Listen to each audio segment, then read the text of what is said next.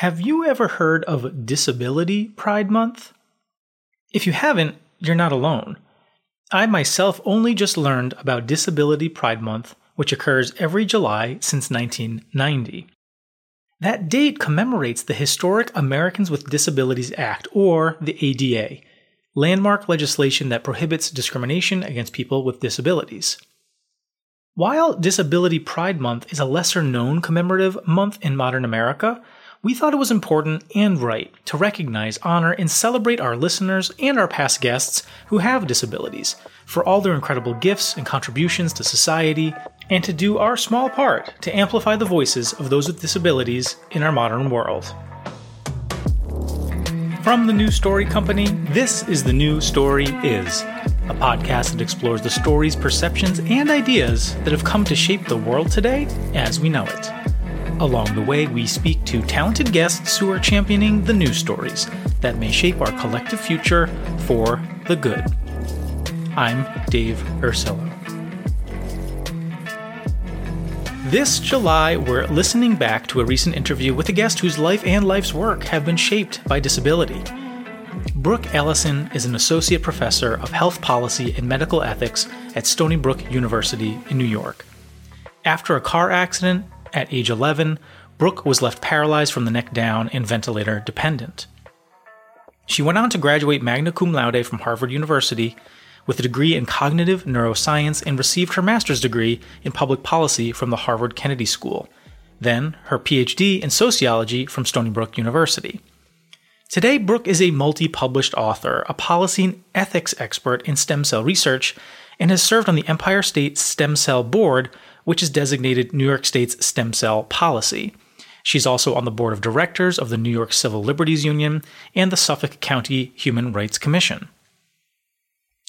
In this 2023 interview, Brooke discussed why she felt compelled to tell her story all over again in a second memoir called Look Both Ways.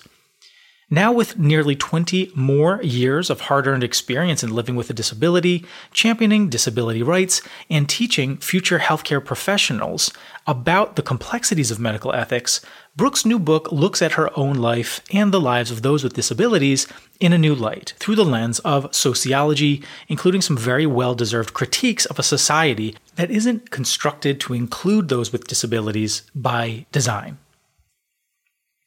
In this excerpt, I ask Brooke about the challenges of navigating feelings of othering that she says she experiences when others describe her as inspirational to her face, even from well intentioned and well meaning people. Brooke describes how this backhanded compliment and others like it, such as, I could never do what you do, or I don't know how I would live like you live, distance those with disabilities from those without, and what the new story could become instead. Here's Brooke.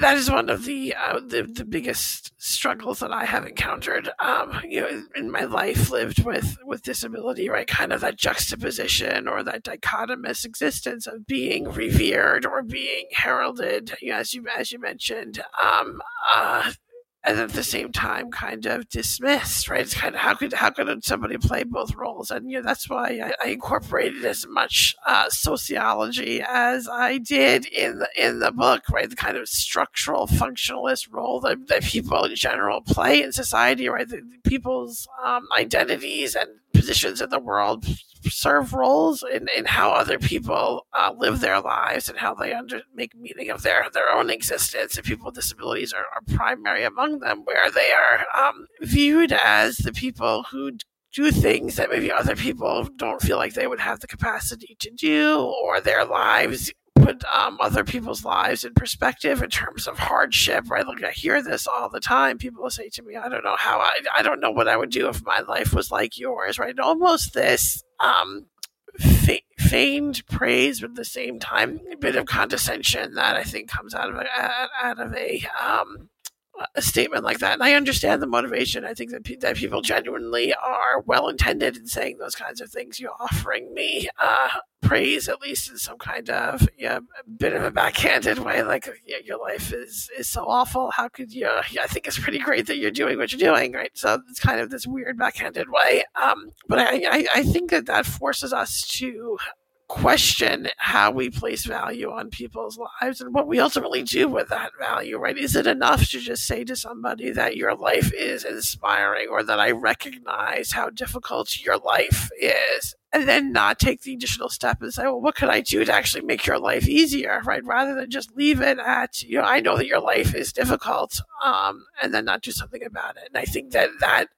um, unwillingness to take that additional step kind of um, removes society or moves individuals from their uh, their position to actually make a difference in people's lives in meaningful ways. Right, it kind of um, allows.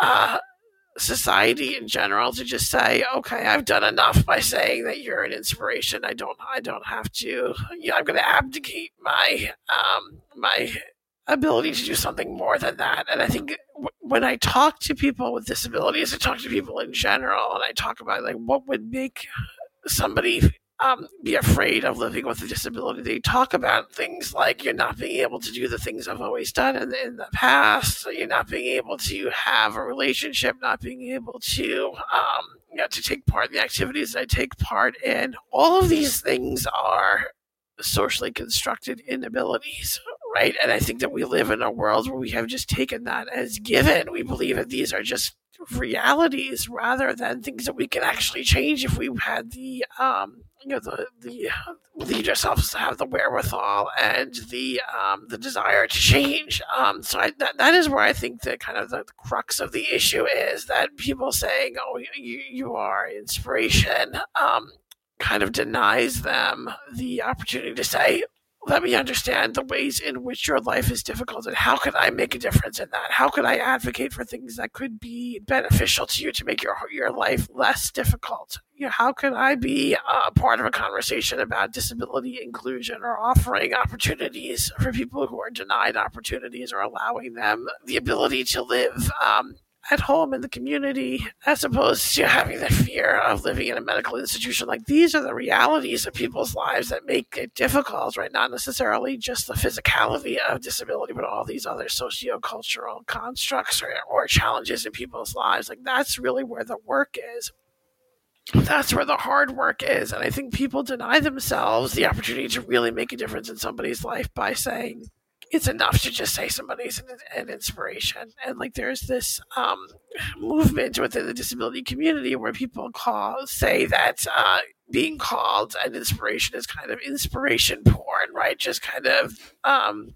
uh, I guess uh, minimizing the uh, the actual lives of people with disabilities were kind of uh, being patronizing and not fully understanding the extent of their lives. It's not it's not uh, inspiration to just kind of try to go food shopping, right? That's not what's inspiring to people, right? That shouldn't be inspiring to people. But at the same time, I'm a firm believer that what is inspiring to people is you know, is the uh, ability of people with disabilities if they what they have to incorporate into their lives to move forward in a world that's not built for them that's just kind of fundamentally not designed for them. Like that is and ought to be inspiring to people right? That people with disabilities have this um, ongoing resilience to battle a set of, of social circumstances that make their lives more difficult but in that very same acknowledgement, it ought to be the acknowledgement that we as a society can do better. And I think that's where the gap lies that everybody has a role to play in how disability is ultimately understood and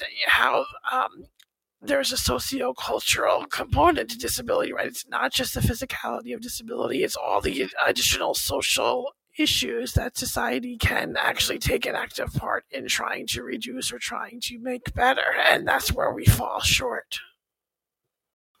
I really appreciate the idea of, uh, I really appreciate the idea of, um, the feigned praise and condescension, as you described it, Brooke, this, this amalgamation. Uh, I almost kind of heard it in, in, terms of that. I that I know um, a lot of friends working in anti-racism will use um, like microaggressions in that there's like coded intention to calling somebody inspiring, which is externally complimentary. I, when I when I heard you say it, I kind of like imagined as if I was hearing it from a vantage point, of course, that I that I do not know personally myself and and, and cannot know.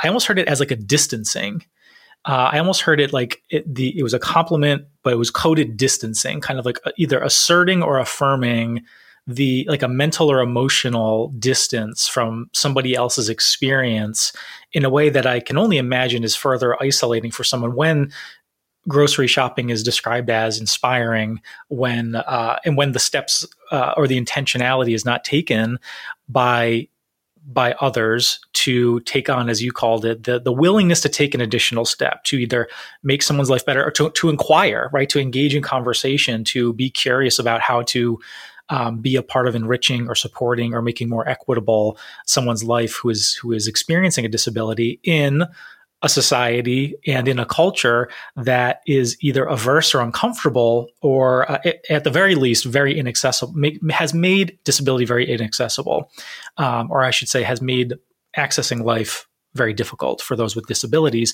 And I do want to ask you about that a little bit, Brooke, before we talk about that willingness to take additional steps. After all, we're, we're, this is the show called The New Story Is. Um, I've heard you say before in other interviews that you feel like a lot of people's discomfort, so I should say, um, people, uh, non disabled people, that their discomfort interacting with people with disabilities seems to be around their own projections and fears and discomfort around their vulnerabilities or their human frailties, as if they're projecting their own discomfort, maybe about their own mortality, right? Just the eventuality of our all facing our own deaths as human beings, but also frailty and and um, vulnerability that that is. I would personally editorialize and say just a part of the human experience, right? That we'd rather not face and rather rather avoid. I wonder if you've ever given any thought to that notion through the lens of our society and our culture's general discomfort with vulnerability period or our repulsion to things like frailty or vulnerability and for that matter our, our you know non-relationship to death and mortality. I wonder if you've given that any thought from a from a philosophical lens Mm-hmm. Right. No, very much so, Dave. And I appreciate that question too. Yeah. So I think um, within the United States, we have a, a, a society that's built on self reliance, right? And that stands uh, in diametric opposition to how many people with disabilities have to live their lives, right? Um, and that was an understanding that was difficult for me to come to terms with that my life was going to be very much the opposite of that, right? Wherever I uh, ultimately ended up was completely the result of my dependence on other people, right? So not at all the self-reliance um, perspective or orientation on things. And I think that is how many people with disabilities live their lives, right? In opposition to, um, you know, the go-to-ativeness or pulling myself out from my bootstraps kind of perspective on life, but one on like we need to, we need to have a mutual understanding of our mutual necessity to rely on on one another, right? Like that is how people with disabilities live their lives every single day. Um, so where I, I ultimately ended up and where I am in the world right now is is a function of understanding that and not feeling embarrassed or ashamed about that, but actually quite proud of that. And I think that many people, um, unless they are forced to admit that, don't want to admit that. They don't want to understand their lives in terms of, of reliance on other people or dependence on other people, right? They want to say, okay, well, where I am right now is because of my own hard work and who I am and my own sense of strength. Um, so I think it's it's I think it's both of those things, right? Our our um, unwillingness to be vulnerable or to understand our lives in terms of vulnerability, but also understanding our lives in terms of how we're going to need to live it in communion with other people. Um, that has been uh, that was a struggle for me uh, for many years after my accident. That I was I needed I needed to, to shake off the um, the understanding that I was a weaker person because I needed help to get through the day. And I think if we as a society were more,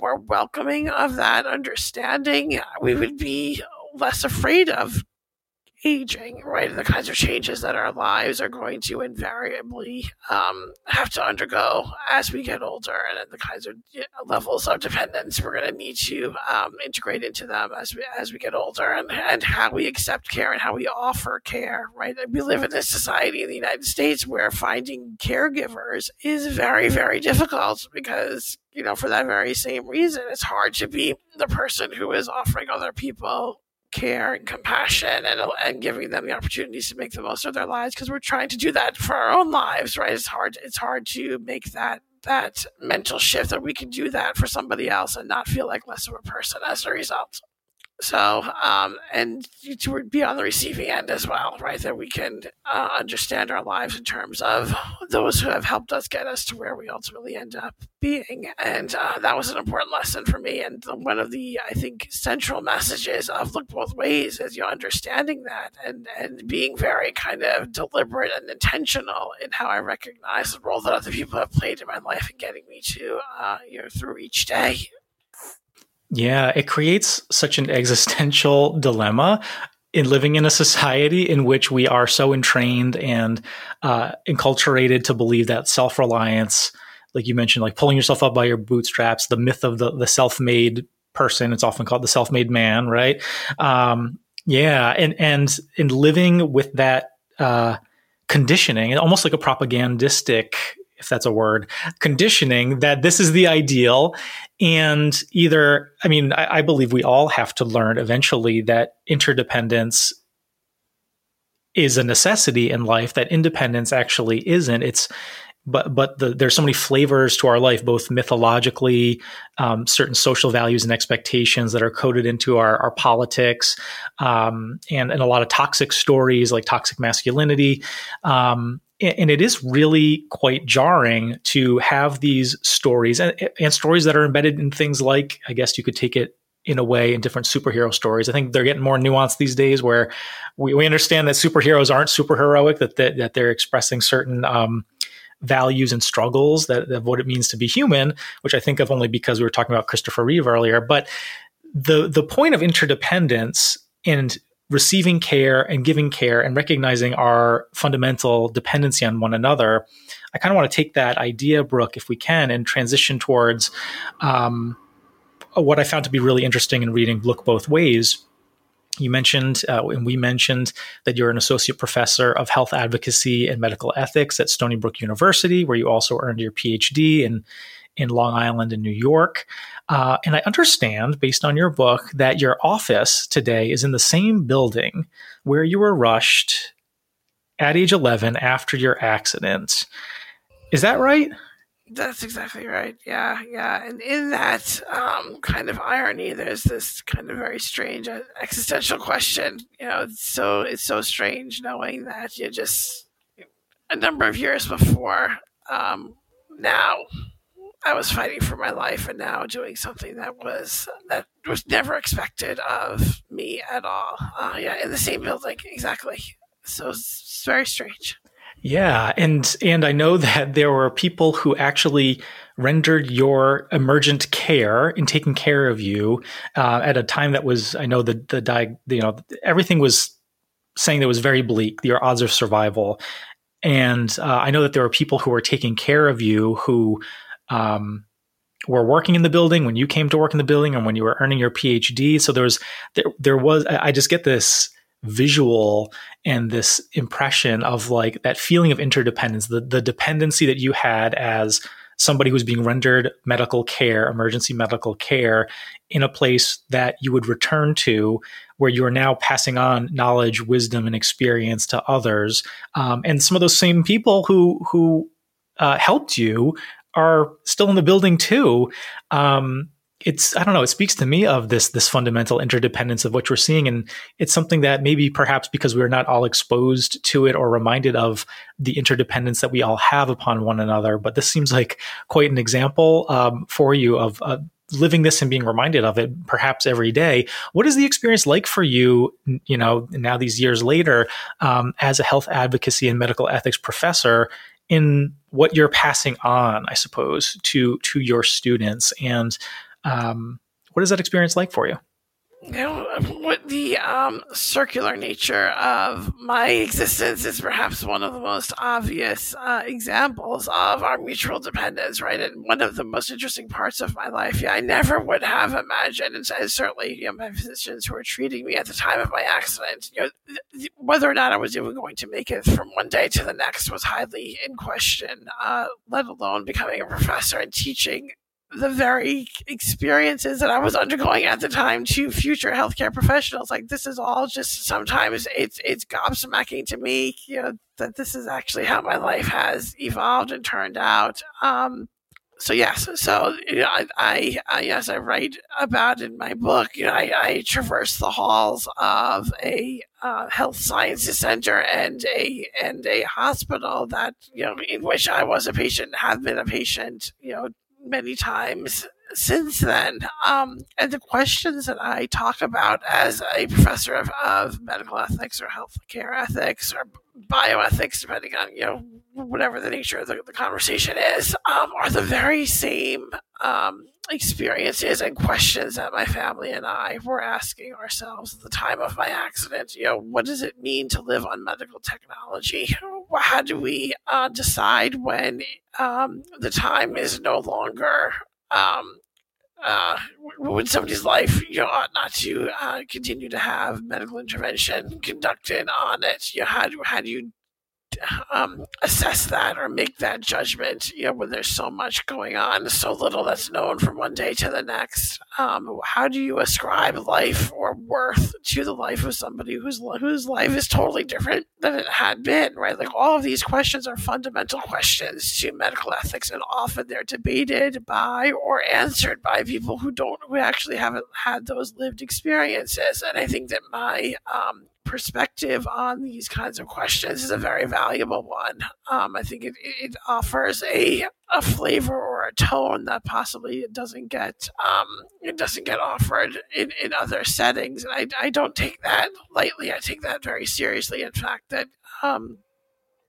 when we talk about uh, you know end of life decision making or talk about physician aid in dying or physician assisted suicide, right? Or how people um, grapple with tremendous changes that their lives have undergone after a disabling disease or condition. Um, like to have been able to uh, experience life on both sides of those questions, I think is a really valuable insight to have, and I, I don't think my students uh, miss that. Um, I think that they they understand that you know that having the perspective of somebody who has actually lived these kinds of things is a very valuable one, and I know that um, my students gain a lot from from these kinds of conversations colored by my own experiences, and I'm, I'm I am very willing to talk about deeply emotional and deeply personal experiences that my family and I have undergone, like you know my own struggle with these kinds of medicalized understandings of disability, right? The disability is a medical failure, and perhaps the life of somebody with a disability is, should not be viewed in the same light as the,